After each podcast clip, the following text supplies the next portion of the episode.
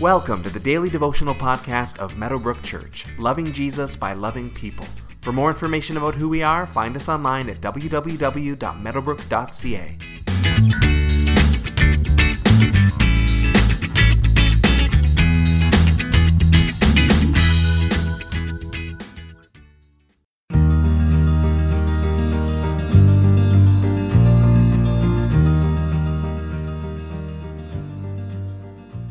It may not be universally true in every case, but truth does have a way of coming out.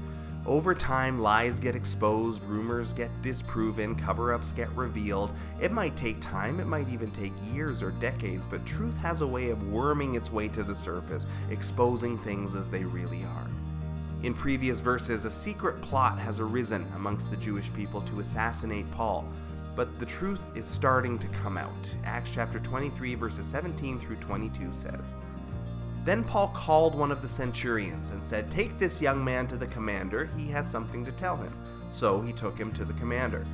The centurion said, 'Paul, the prisoner, sent for me and asked me to bring this young man to you because he has something to tell you.' The commander took the young man by the hand, drew him aside, and asked, 'What is it you want to tell me?' He said, 'Some Jews have agreed to ask you to bring Paul before the Sanhedrin tomorrow on the pretext of wanting more accurate information about him. Don't give in to them, because more than forty of them are waiting in ambush for him.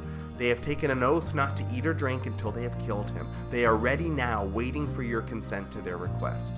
The commander dismissed the young man with this warning: 'Don't tell anyone that you've reported this to me.'"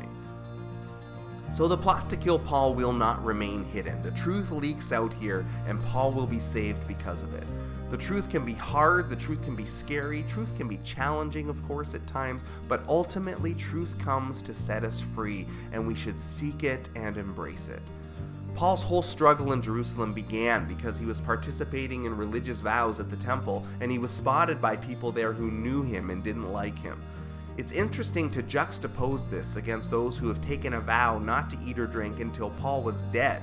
Paul's vows, Paul's religious exercises were in service of the Lord and the gospel. These plotters have taken a vow. They have given up food or drink in order to kill someone, to end life. That is a much less godly vow, not to be too controversial. And since they don't actually kill Paul, then I guess technically they never should eat again.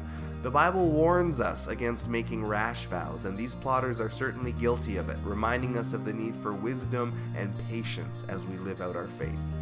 Once again, the Romans are going to be used to save Paul's life rather than harm it. Now, ultimately, Paul will lose his life to a Roman execution, but not until he has finished running the race that Jesus has called him to. Like Jesus, Paul's time has not yet come. For you to mull over today, is there anywhere in your life that truth is hiding? Where you've covered something up, or you have kept the full story back, anywhere where you have not been fully honest. Truth has a way of coming out, whether we want it to or not, so it's usually better for us to be the ones to share it on our terms and in our way. If there's anything that comes to mind today, acknowledge it before God, pray about it, and take a step towards making it right.